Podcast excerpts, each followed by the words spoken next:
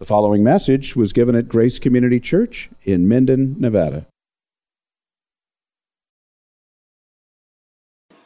If you would please turn in your Bibles to the book of Habakkuk. If you're wondering where that is, it's between Nahum and Zephaniah. If you're wondering where those are, I can't help you. Habakkuk chapter 3. What you're about to hear read is the living word of God. It's given to you as a kingly gift. Please receive it as such. Habakkuk 3, a prayer of Habakkuk the prophet according to the Shigionoth. O Yahweh, I've heard the report of you and your works, O Yahweh. Do I fear? In the midst of the years, revive it. In the midst of the years, make it known. In wrath, remember mercy. God came down from Teman, and the Holy One from Mount Paran, Selah. His splendor covered the heavens, and the earth was full of his praise. His brightness was like the light. Rays flashed from his hand, and there he veiled his power. Before him went pestilence, and plague followed at his heels. He stood and measured the earth. He looked and shook the nations. Then the eternal mountains were scattered, the everlasting hills sank low. His were the everlasting ways. I saw the tents of Cushan in affliction. The curtains of the land of Midian did tremble. Was your wrath against the rivers, O Yahweh? Was your anger against the rivers or your indignation against the sea when you rode on your horse, on your chariot of salvation. You stripped the sheath from your bow, calling for many arrows, Selah. You split the earth with rivers. The mountains saw you and writhed. The raging waters swept on. The deep gave forth its voice. It lifted its hands on high. The sun and moon stood still in their place at the light of your arrows as they sped, at the flash of your glittering spear. You marched through the earth in fury. You threshed the nations in anger. You went out for your salvation of your people, for the salvation of your anointed. You crushed the head of the house of the wicked, laying him bare from thigh to neck. Selah. You pierced with his own arrows the heads of his warriors, who came like a whirlwind to scatter me, rejoicing as if to devour the poor in secret. You trampled the sea with your horse, the surging of mighty waters. I hear, I hear, and my body trembles. My lips quiver at the sound. Rottenness enters into my bones, my legs tremble beneath me. Yet I will quietly wait for the day of trouble to come upon people who invade us. Though the fig tree should not blossom, nor fruit be on the vines, the produce of the olive fail, and the fields yield no food. The flock be cut off from the fold, and there be no herd in the stalls. Yet I will rejoice in Yahweh. I will take joy in the God of my salvation. Yahweh, the Lord, is my strength. He makes my feet like the deer's. He makes me tread on my high places. To the choir master with stringed instruments. Well, the grass will wither and the flower does fade, but the word of our God endures forever. Well, we have the joy and the privilege of having uh, to minister the word of God to us Pastor Steve Watkins. Pastor Steve has been uh, the pastor at Trinity Bible Church since 2001. Uh, he is a graduate of the Master's College and uh, from Westminster West. He serves uh, on the executive board of the Fellowship of Independent Reformed Evangelicals, which is how uh, I met Steve some years ago. I think it would have been in 2015 uh, when we were in Atlanta together. So, Steve has been a friend of mine uh, since that time. Uh, he has been married to his um, way out of his league wife, Wendy, since 1996, and God has smiled upon them and blessed them with uh, three boys Justin, Travis, and Spencer. Uh, I know that Steve would not want me to tarry long in the accolades and the things about him, but uh, I must say this. He's a faithful pastor, a faithful husband, and a faithful dad, and those are worthy things to be known by and for. So, if you would please come, brother, and minister the word to us. Well, thank you, Daniel, for the undeserved accolades. The only thing worthy that he said is that Wendy is way out of my league.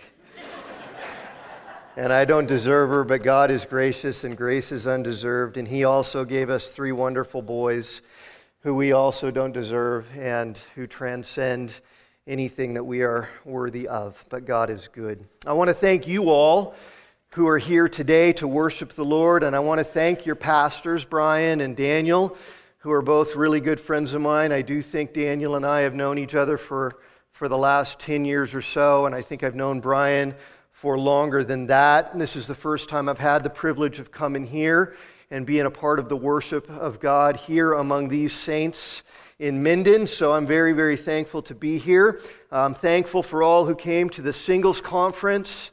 We've had a really great time, and we've, we've taken some pretty deep dives into God's Word together and looked in a really core way at what it means to be a Christian, what it means to be a person of God, what it means to be a child of His, what it means to be in union with Jesus Christ, what it means to be buried with Him in baptism and raised up with Him to newness of life. And it's been pretty glorious as we've taken a look together from God's living and active Word at all of that life defining truth that really means everything in terms of who we are and in terms of what we are ultimately and how we are to live our lives now that we've been crucified with Christ and that we've been made new creations by His grace and by His power and the power of His resurrection in us and what I want to do this morning is continue sort of connected to that theme as we think about what it means to be in union with Christ and how that affects the way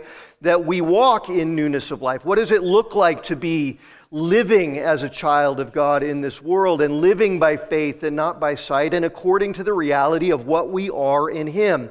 So, what I want to do today and this morning at this session, in this, in this worship service, is to talk together through the whole book of Habakkuk, and we're going to fly over it, sort of a jet tour of the book of Habakkuk, and, and, and stick the landing there in that wonderful hymn, that wonderful song that Habakkuk writes that Daniel read for us in chapter 3, and especially the, the closing verses.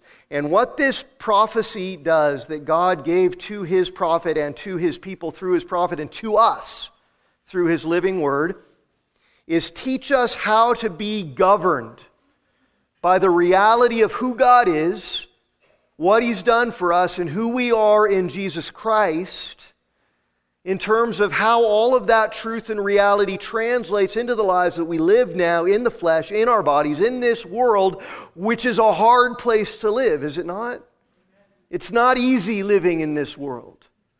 It's often painful living in this world, and this world is fraught with trials and afflictions and sufferings and sorrows of all kinds. How do we endure that? How do we live in the midst of that and the reality of that? And how do we honor our God in the midst of all of that? There's no end of places in God's all sufficient word that we could go to, right? To answer questions like that and to learn about that and to be guided by the great wisdom of God to walk by faith when life is hard, brutally hard, sometimes, oftentimes. Maybe for some of you, more often than not. We could go to any number of the Psalms where David shows us by his own hard experience how to cry out to God, how to lean on God's faithfulness in those kinds of times.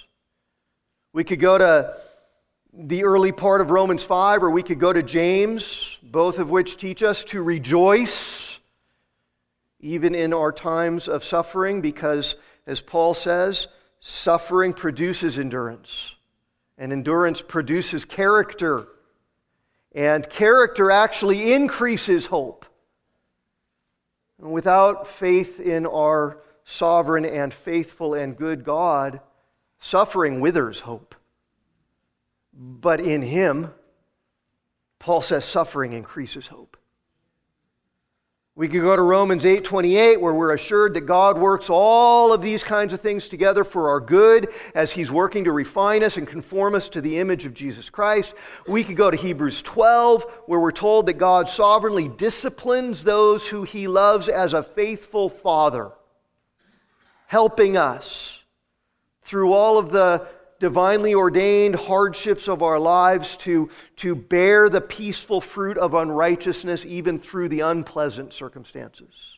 Those are all such wonderful places of, of God's Word, powerful, important passages of Scripture. So today, with, with all of them in our minds, I want to look with you maybe at a less familiar passage here in the Old Testament book of Habakkuk. Habakkuk was a prophet who was also going through hard things. And he needed desperately to learn to trust God and God's ultimately and, and pervasively sovereign purposes in every single tiny little detail and aspect of his life and, and of the world, even the hard things. And that's something that all of us need always to learn and be reminded of that God is sovereign over all of it. Not just the good things, but also the hard things, and that He's not just sovereign, He's good. Even in the hard things and the things that feel bad, God, in His sovereignty, is good. So Habakkuk is a prophet who's not happy with what he sees going on in the world around him. And what he sees is a lot of wickedness, a lot of evil, a lot of injustice in his own nation in Israel, in Judah.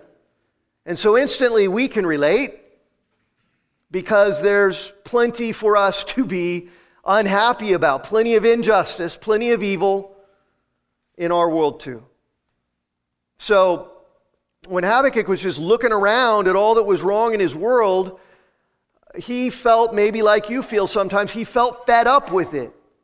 What's up with this? Why isn't it changing? God, why aren't you doing anything about it? And so that's, that's what he does in the first two chapters of this book. He has some questions for God. And the first question that Habakkuk has for God actually is more of a complaint, honestly, than a question which he lodges against God. And it's in verses 2 through 4 of chapter 1. So flip back to the very beginning of the book and look at those verses with me. It's summed up in the words that Habakkuk speaks in verse 2, where he says, O Lord, O Yahweh, how long am I going to cry out for help and you're not going to hear me? Can you believe that the prophet says that? How long shall I cry for help and you will not hear? Or cry to you violence and you will not save? I mean, that's a little shocking, right?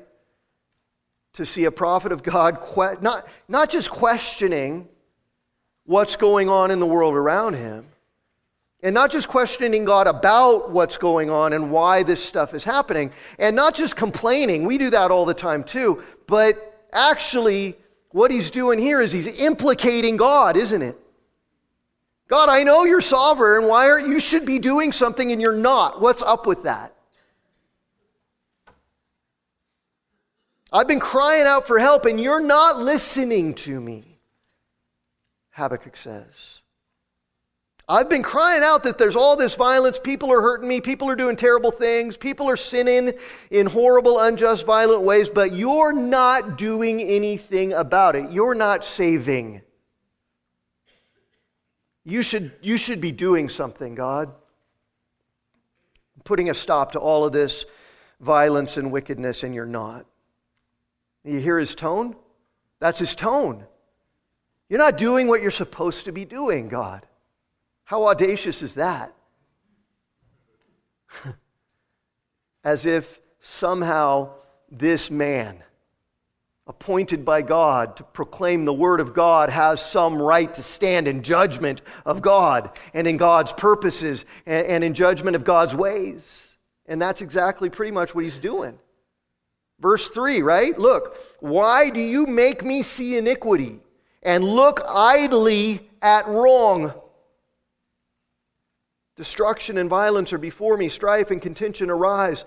The law is paralyzed, justice never goes forth, for the wicked surround the righteous. Justice goes forth perverted. This is his attitude. He's upset, he's indignant because of all the injustice, all the violence, all the sin that's going on all around him. And he's become, here's the, here's the problem with Habakkuk, he's become so inwardly focused on his own feelings about it, on how it's affecting him, that he's actually started to stand in this position of condemnation before his God. Why do you make me see iniquity? I don't deserve this. See, his attitude's all about him. His big concern is how things are affecting him. Everything, everything bad's happening all around him, and, it, and it's true, and it's hard to watch. We, we know that. It's hard, it's upsetting to see.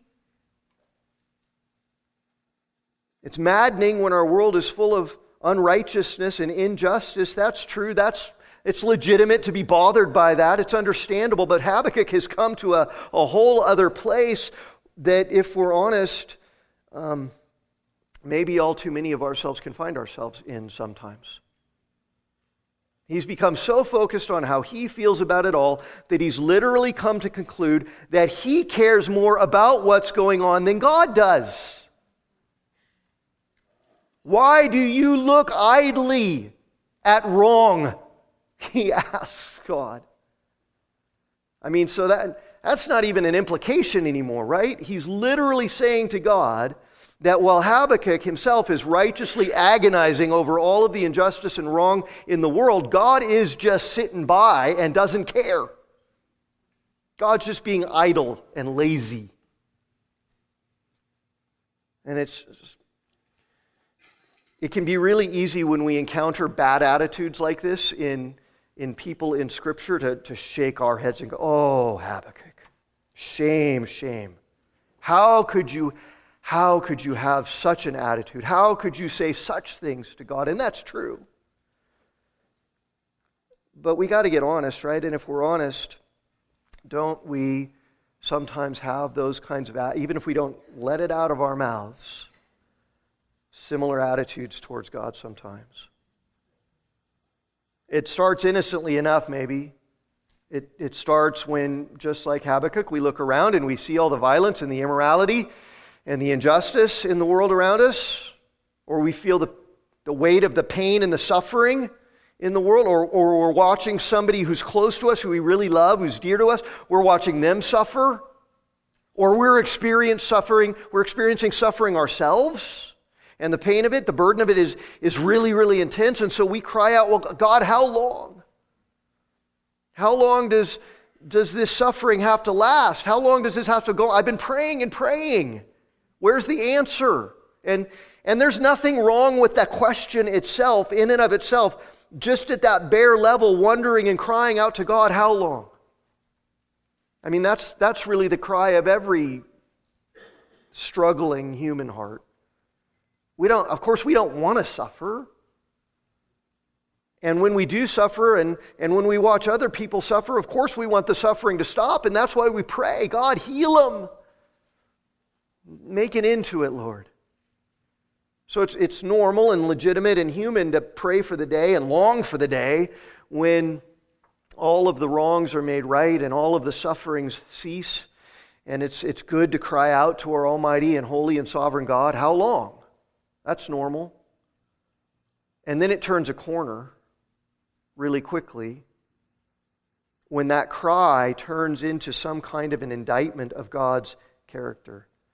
And instead of just questioning how long it's all going to go on, we start to question God Himself. Are you sure you know what you're doing? in my life because it's not feeling good to me. And then, as we talked about at the conference, some we get tempted to say, maybe I should stop doing things your way because it's not working out, and I should start doing things my way more because that's going to go better for me. And isn't it true that every time we sin, it's because sin holds out a promise of, of happiness to us? It's a false promise, it's a lie, it's a deception, but it holds out a promise of some happiness to us, and we're tempted to think that'll be better than what God promises. That's when we get in trouble when we start questioning God Himself and His character and His goodness and His faithfulness and, and the, the veracity of His purposes and His ways, and we start to feel and think and say that, that something's wrong with God and what He's doing for letting all of this suffering continue to go on. And, and then we start to complain. And we put ourselves in a kind of a place above Him where, where we're standing in judgment over him and demanding answers of him. Job did this, didn't he? He never cursed God, but he did say, God, you owe me some, some answers here. You've got some explaining to do here, right? And that, that happens, see, when in the midst of all of the hardship and the pain that we feel, our focus gets locked onto ourselves instead of being locked onto God and His goodness and His greatness and His faithfulness and His sovereignty. And this is the place where Habakkuk was in in chapter 1. He's fed up, sick of it all. All the wickedness he sees around him, all the violence, he just wants it all to stop. But he'd become so inwardly focused on how it makes him feel that he'd lost his confidence in the greatness of God in his ways. He'd allowed suffering to give rise to, to self absorption. And that's where we can all identify with him because we're good at self absorption. It's right down near the very core and heart of what it means to have sin remaining in us. But listen and behold with me in this book how patient God is with his recalcitrant prophet his self absorbed servant. And look how gentle God is with Habakkuk. Look how he responds to this questioning, to this complaining, to this pretentiousness. He doesn't just go like a bug and stomp him and just fire from heaven and brimstone and burn his prophet to toast. He could, and he would be fully within his rights to do that. But instead, our God, our holy, sovereign, eternal God. Patiently, graciously answers the question that he's under no obligation to answer by showing Habakkuk how awesome God is, he is. So that instead of suffering giving way to self absorption, it becomes an opportunity now for Habakkuk to become focused back on him and to rest in the almighty power and sovereign goodness and faithfulness of God once again. And this is what he does for us too. And this is why we have this book. And it's also why we have sovereignly ordained difficult trials in our lives. Because they're opportunities that God gives to us graciously and mercifully to teach us the same lesson that the prophet's going to learn here. So Habakkuk's first complaint was God, how long is all the violence, lawlessness, injustice, evil? How, how long is it going to continue? How long are you going to let all this go unchecked? And here's God's response to the complaint, verses 5 through 11 of chapter 1. God says, verse 5, Look among the nations and see and wonder and be astounded. For I am doing a work in your days that you would not believe if it were told to you. I'm going to do something that's going to blow your mind. So, without getting defensive, God essentially says, very graciously, very patiently, No, my child. No, you fussy little toddler Habakkuk. I am not just sitting idly by. In fact, I'm about to do something so wondrous, and I'm already in the process of doing something so astounding that you wouldn't even believe it. So, lesson number one for us from this wonderful prophecy when we're frustrated and just tired of all of the hardships and trials and sufferings and disappointments that we have to see going on around us and that we have to endure ourselves. Lesson number one is that God is never sitting idly by because it's impossible for him to do that. It's contrary to his very nature to be idle. He never sleeps nor slumbers. He is all knowing, omniscient and He is sovereign and always in control of every single aspect of His universe, let alone the dust specks of our lives on this one little planet in this universe. And His ways are infinitely higher than our ways, and His purposes are too infinitely wise and good for us to always even be able to grasp or, or, or let alone fully comprehend. God is all powerful. There's nothing he can't do. There's nothing he doesn't know about. There's nothing that takes him by surprise. There's nothing that sneaks past him or overcomes him or is able to resist his will at all. And he cares. More than he does for the flowers of the field, which he so meticulously clothes. He cares for you far more. More than the little birds that hop along the ground, which, be, which, which could be sold at, at marketplace for something like two for the equivalent of a penny. God cares, He feeds them, He provides for them, and so much more He cares for you. He's never sitting on the couch. He's never indifferent to your pain, to your plight, to the atrocities that are going on in the world around you. He's always working in ways that are far too high for us to even comprehend. So, just because we don't see his plans at work, just because we don't understand what he's doing and when he's going to do what he's doing and why he's allowing and ordaining and what's going on, just because he's not always answering our prayers immediately in exactly the way that we want him to doesn't mean that he's not working, doesn't mean that he's not caring. He always is. And in verse 6, God is kind enough to tell Habakkuk exactly how he's working, exactly what he's doing in ways that Habakkuk couldn't see for himself. God says, Here's what I'm doing to deal with the sin and the wickedness and the violence and the, the lawlessness that's, that's going on in Judah, in, in the very nation of God's people, which Habakkuk has been complaining about. Here's what God says Here's what I'm going to do about it. Trust me, I got this. Here's the plan. Behold, I'm raising up the Chaldeans this bitter and hasty nation who march through the breadth of the earth and seize dwellings which are not their own. They're a dreaded and fearsome people, and their justice and dignity go forth only from themselves. This is the plan. They're going to come marching in here and they're going to, they're going to exact punishment on Judah and thrash them for all of the injustice. Don't worry, I got this. The Chaldeans were the Babylonians.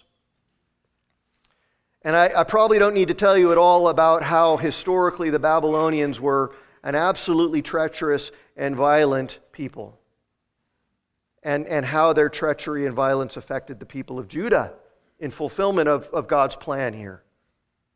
The atrocities that the Babylonians inflicted on the nation of Judah were unthinkable. I, if you've read the book of Lamentations, you know what I'm talking about so we won't go into detail. But that's what they did. They came and stormed from the east and were absolutely atrocious and cruel and wicked in their treatment of Judah. And Habakkuk was living during the time shortly before that happened. before the Babylonians came and laid siege to Jerusalem. And God's saying to him, Look, it's coming, it's happening. They're coming. And they're not just coming randomly, they're not just coming because of, of their imperialistic desires. They're coming according to my sovereign purpose to punish the wickedness of Judah and Jerusalem. I'm, I'm raising up the Chaldeans, God says. These people that march through the breadth of the whole earth and take stuff that's not theirs, who are powerful, who are insidiously wicked and cruel. So, verse 7 says, They're dreaded, they're fearsome, and their justice and dignity go forth only from themselves. That means that, that the only sense of justice and righteousness that these Babylonians, these Chaldeans had, was, was anchored in what they wanted in the sinfulness and wickedness of their own godless hearts. The only sense of dignity they had came entirely from their own bloodlust and violent desire for power and wealth and control. There's no compassion in the Babylonians. There's no recognition of basic human rights in the Babylonians. They wanted something, they went and took it. And they killed anyone and everyone who stood in their way. And then they enslaved everyone who was left so as to control and dominate as much as they could. So they're just nasty people. Here's what verses 8 through 11 say about the Chaldeans, the Babylonians. Their horses are swifter than leopards, more fierce than the evening wolves. Their horsemen press proudly on. Their horsemen come from afar and fly like an eagle swift to devour. They all come for violence. All their faces are forward. They gather captives like sand. They take slaves like sand. At kings, they scoff. At rulers, they laugh. They're not intimidated by anybody. They laugh at every fortress, they just tear them all down. They pile up the earth and take it. They build siege ramps and walls like nobody's business. And then they sweep by like the wind and go on, guilty men whose own might is their God, their false God, their idol. They answer only to themselves and they worship their own strength. So you get it? You understand who these people are? They're not like God fearing servants of the Lord. Oh, Yahweh, wherever you send us, we will go. No, no, these people hate Yahweh. They know nothing of him, and their only God is their own power. And they are wicked and evil to the core. So, lesson number two from the book of Habakkuk is that our God is sovereign over everything. Lesson number two for people who are frustrated and sick and tired of all the terrible things that go on in the world, all the brutal things that we endure ourselves. God is sovereign over all of it. All of it. Even the terrible parts. And in his sovereignty, he's in control of the whole universe and every single instant of history. And he even, in his sovereign purposes, uses people and things that are inherently evil in themselves to accomplish his purposes. And his purposes are always good. Always good. Now, this is where it gets tough. And this is, this is tough for Habakkuk, and it's tough for a lot of us too. For human beings in our natural state, this is a tough one to get our heads around. But it is the clear message of God's word, and not just here, right? The book of Exodus says that Pharaoh, during the, the captivity of the people of Israel in, in Egypt, Pharaoh hardened his heart towards God and became stubborn and rebellious, and in his defiance against God, Pharaoh ended up being utterly destroyed. And whose fault was it? Who was responsible for Pharaoh's hard hearted wickedness and sinfulness and, and rebelliousness against God? It was Pharaoh's responsibility. He hardened his heart. Well, guess what it also says in the book of Exodus? It says that it was God who sovereignly hardened Pharaoh's heart. Paul even quotes it in Romans chapter 9 and verse 17. For the scripture says, Exodus, to Pharaoh, God speaking, For this very purpose I have raised you up, that I might show my power in you and that my name might be proclaimed in all the earth. This was the whole point, Pharaoh. I didn't want you to be soft towards me. I didn't want you to be compliant when Moses came and said, Let my people go. I wanted you to resist. I wanted to send 10 plagues that would progressively cause you to become more and more stubborn. So that, guess what you would do? When you finally let them go out of desperation and they got to the Red Sea and the waters miraculously parted like walls, and the people of Israel were going through, you would be so hard hearted by that time, Pharaoh and so recalcitrant and so full of ridiculous pride that you would go in after them.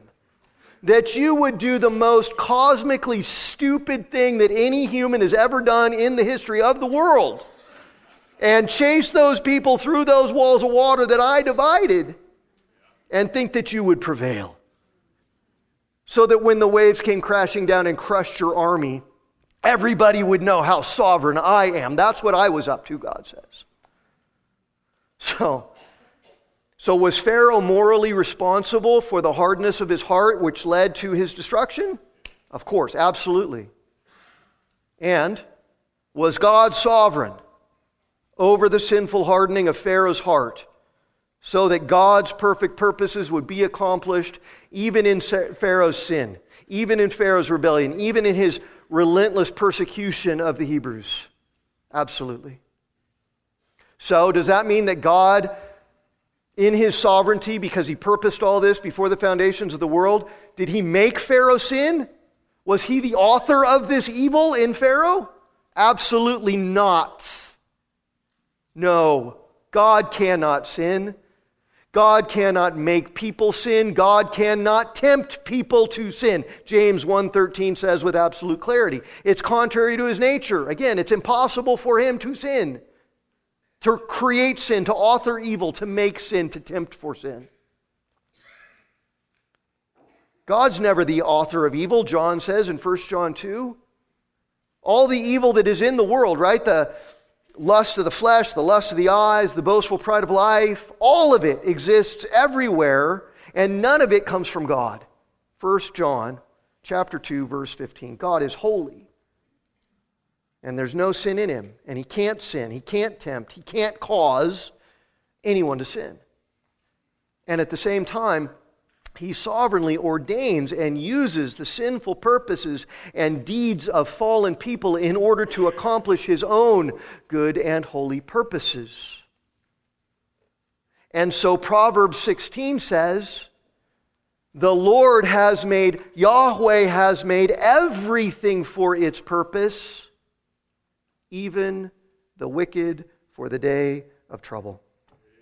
Ah, that's a deep mystery, right? And it, and it legitimately is too deep for our minds to fully grasp. This mystery that, on the one hand, God hates evil, He forbids it, He abominates it.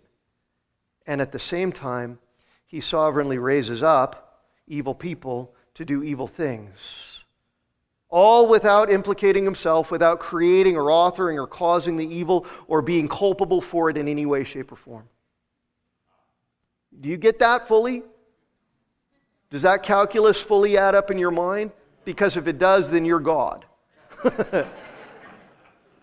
I don't get it either, but it's what God says in His Word, and so it is true. God forbids evil, God never causes evil, but God doesn't just allow evil passively either. He ordains it sovereignly for his perfect purposes. This is, this is the truth. Somewhere in between allowing passively and causing actively is God sovereignly ordaining everything, planning it, purposing it in order to work out his good and perfect will.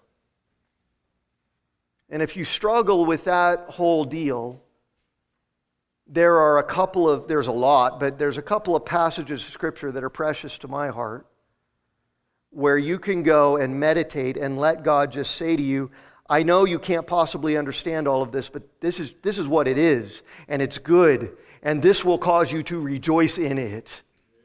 One of them is in Acts chapter 2. So you, we're not going to turn there, but you could just write it down for future reference, and you already know it. Acts chapter 2, Peter's words in verses 22 and 23, where he's, he's talking about the worst evil which was ever perpetrated, ever, ever, ever in the history of the world, which was the murder of Jesus, the sinless Son of God, right? That's, that's literally, unquestionably, the worst, most heinous, most evil thing that was ever done. When the godless, sinful people nailed Jesus to that cross. And here's what Peter says about that wretchedly wicked act and the sovereign purposes of God in it. Acts 2:23, you know these words. He's talking to the Jewish leaders who gave Jesus up to be crucified. And he says, Men of Israel, hear these words. Jesus of Nazareth, a man attested to you by God with mighty works and wonders and signs that God did through him in your midst, and you yourselves know.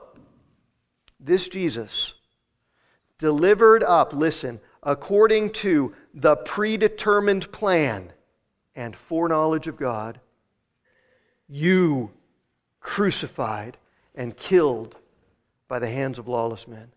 There it is. There is God's sovereignty and man's responsibility gloriously harmonized. Even if we can't fully understand the hows and the. There it is.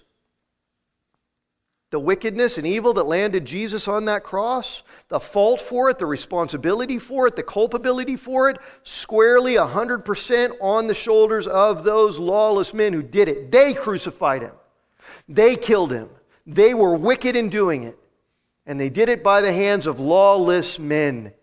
And all of it happened according to the predetermined plan and foreknowledge of God and understand how the predetermined plan and foreknowledge of God go together, right? God foreknew that it would happen, not just because he looked down the pipe and knew in advance and decided to passively allow these people to do what he knew they would do.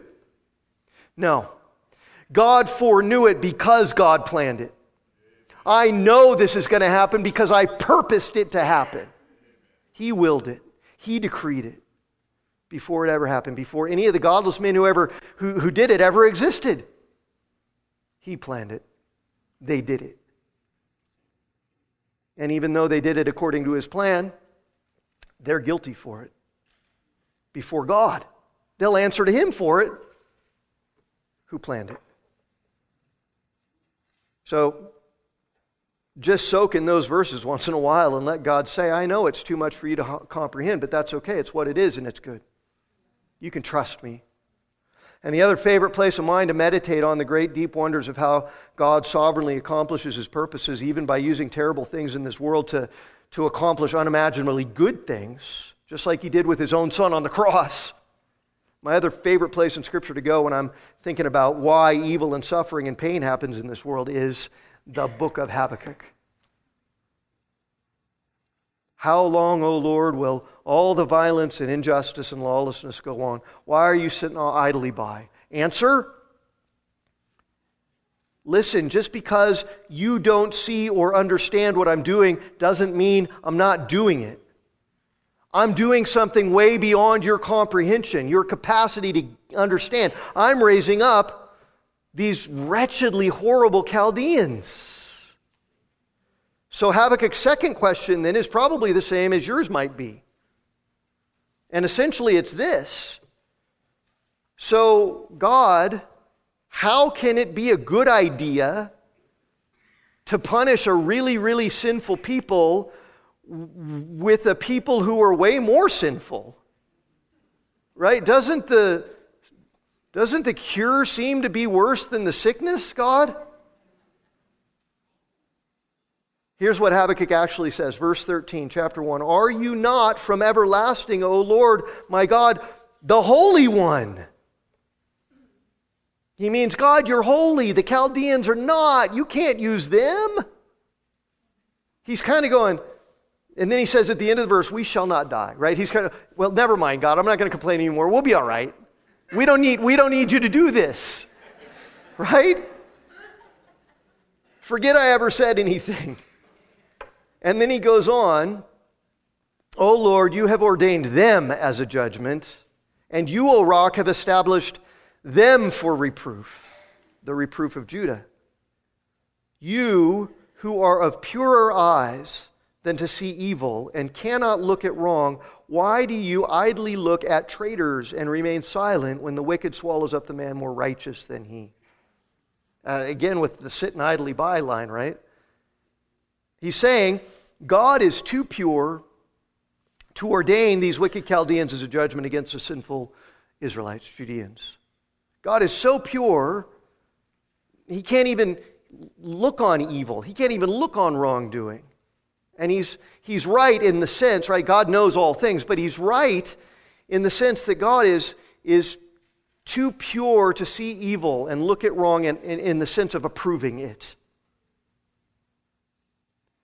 And that's, to Habakkuk, that's what it seems like God's doing. You, you can't do this because you're just, you're just letting the Chaldeans be evil. He uses an illustration, an allegory in verses 14 through 17 of fishermen to show God how crazy he thinks he is for raising up the Chaldeans. He says they're like a big fish net, the Chaldeans sweeping through and, and just dragging people up out of the water like fish to be killed and eaten. This is what the Chaldeans are like, God, in, just in case God didn't know. Um, they rejoice to, to kill people, they celebrate in killing people. They take their homes like a fisherman just rejoices in a full net of fish. They're merciless, God. And so, verse 17 is their mercilessness just going to go on forever, unchecked, unpunished? So, this is his second question. This is his second complaint against the sovereign God of the universe. And he gets a look at chapter 2 and verse 1 now. He gets a little, a little cheeky, doesn't he? lodging these critiques against God, making these points, calling God's wisdom into question with, with, with all of his erudition and all of these salient and profound arguments that he's able to muster up? He says, I will take my stand at my. This is Habakkuk speaking. I will take my stand at my watchpost and station myself on the tower and look out to see what he, what God will say to me and what I will answer concerning my complaint. Nice, right? I'll be waiting, God, for you to answer all of my super awesome questions. and once again, God is supremely patient and gracious in his response. So, Habakkuk's first question had been, How long are you going to sit idly by and, and do nothing about all of the sin in Judah? Answer, Well, I'm not sitting idly by. I'm doing something wondrous. I'm, I'm raising up the wicked Chaldeans to bring judgment on the sin in Judah. So, second question, well, wait a minute. How can you do that? How can it be good to punish sin with even greater sin? You're too holy to do that. You're too pure to do that. Second answer, you ready for it? It's okay, Habakkuk, you're right. The Chaldeans are wicked. And I'm not approving of their sin. It's serving my sovereign purpose. And after it's done, after the Chaldeans come and rain down violence on Judah and Jerusalem, I will punish them too. In verse 4 of chapter 2, God says that the Chaldeans are puffed up and arrogant they're not upright. He contrasts them with people who are righteous and live by faith, meaning that the unfaithful Chaldeans, they're not going to live at all. Verse 5, God says that the Chaldeans' greed is as wide as Sheol. They can't get enough of death and violence. Verses 6 and 7, God says that the nations who have been plundered by the Chaldeans will one day begin to taunt them and rise up against them. And verse 8, listen to God say now to the Chaldeans, because you have plundered many nations, all the remnant of the peoples will plunder you. For the blood of man and violence to the earth and to the cities and all who dwell in them. They're going to get theirs. Justice will come for them too, God says. And then in verses 9 through 14, we're flying over the top here. God pronounces a series of woes, curses on the Chaldeans, on Babylon, saying that for every evil act that they're guilty of, for every nation that they've plundered and destroyed, for every idol they've worshiped, for every wrong they've committed, God is going to make it all right. God is going to punish them. God is going to measure out judgment precisely according to their sins, the Babylonians' sins. All right, so are you with me? Are you with God? How is this theology of Habakkuk sitting with you? God brings righteous, holy judgment on the sinfulness of his own people by raising up an even more sinful people, not causing their sin or authoring it, but ordaining it and sovereignly using their wickedness for his sovereign purposes, after which he's going to also judge and punish the wicked Chaldeans for doing what he raised them up to do. You got it? You okay with it? Is it hard to grasp and comprehend? Yeah. In fact, it's impossible because God's ways and thoughts are so much higher than ours.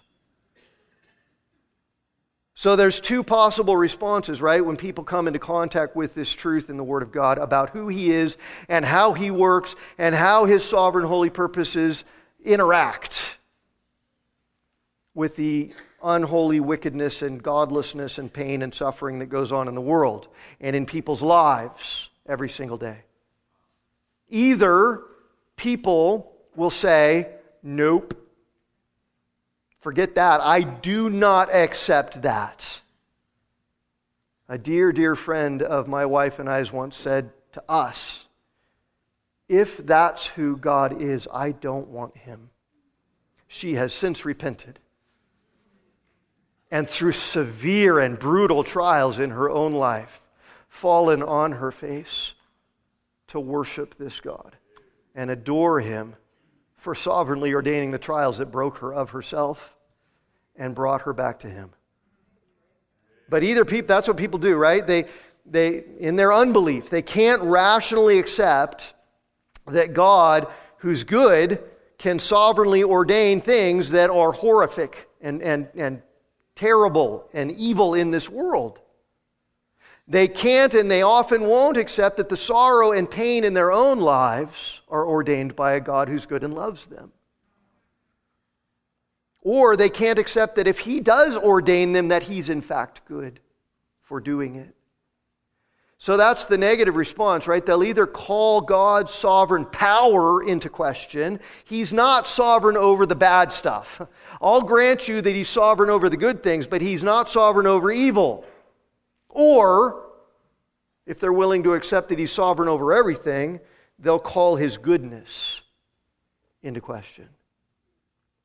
Well, if he is sovereign over it, then he's not good, and I don't trust him. And that's where they say, if this is what it means, I can't trust him, I can't follow him. This same person that I just told you about was in my office for counseling once. And I was trying to get her down to the bottom line and see this. The problem is not what's happened to you so much as that you don't trust God. And she, in a flash, instant of passion, said, Well, look at my, in a curse word, look at my life. Look what he's done to me. How can I trust him? Again, now, now she trusts him things got worse. And now she trusts him no matter what. So that's the other thing, right? That's the other possibility when people encounter this truth in Scripture.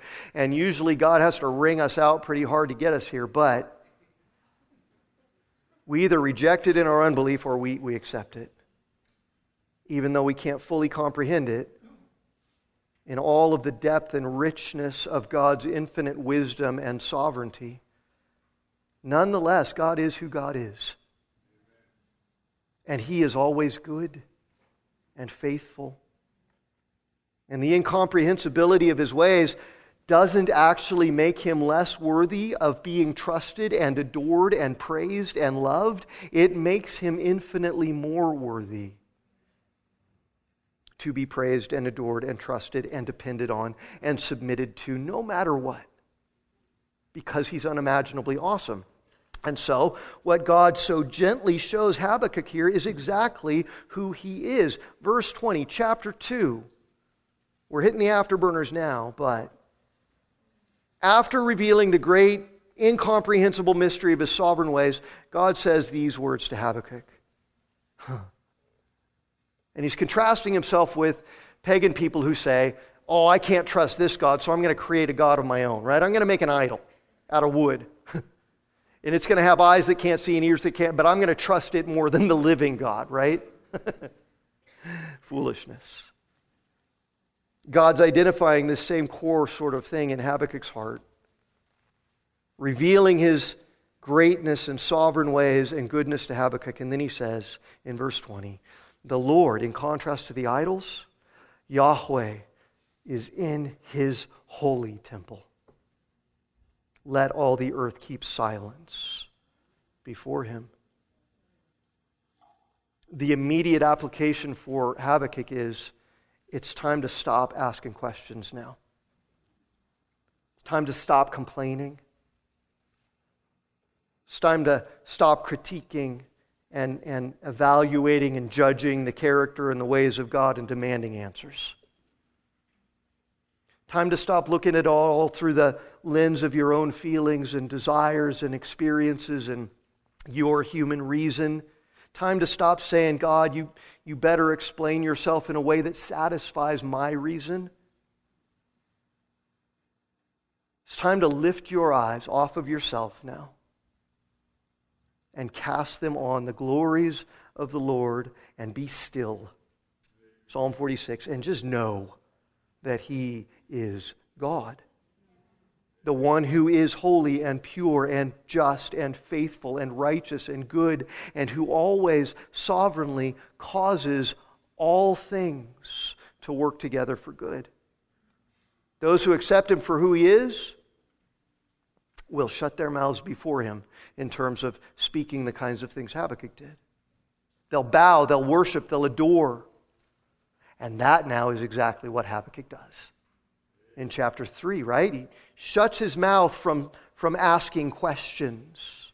He stops lobbing criticisms at God. He, he stops standing in judgment over God and demanding answers and saying, God, this pain in my life, this sorrow in my life, it's not okay. It's wrong, and you're supposed to do something about it. He just stops critiquing the eternal, infinite, sovereign purposes of God.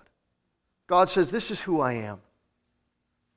And if I do things that are beyond your comprehension, then the right thing for you is not to keep questioning me and complaining, it's to be silent. Because my ways are too great to be comprehended, let alone critiqued. Just accept it. People either will or they won't. They'll either bow or they'll chafe and complain and be bitter.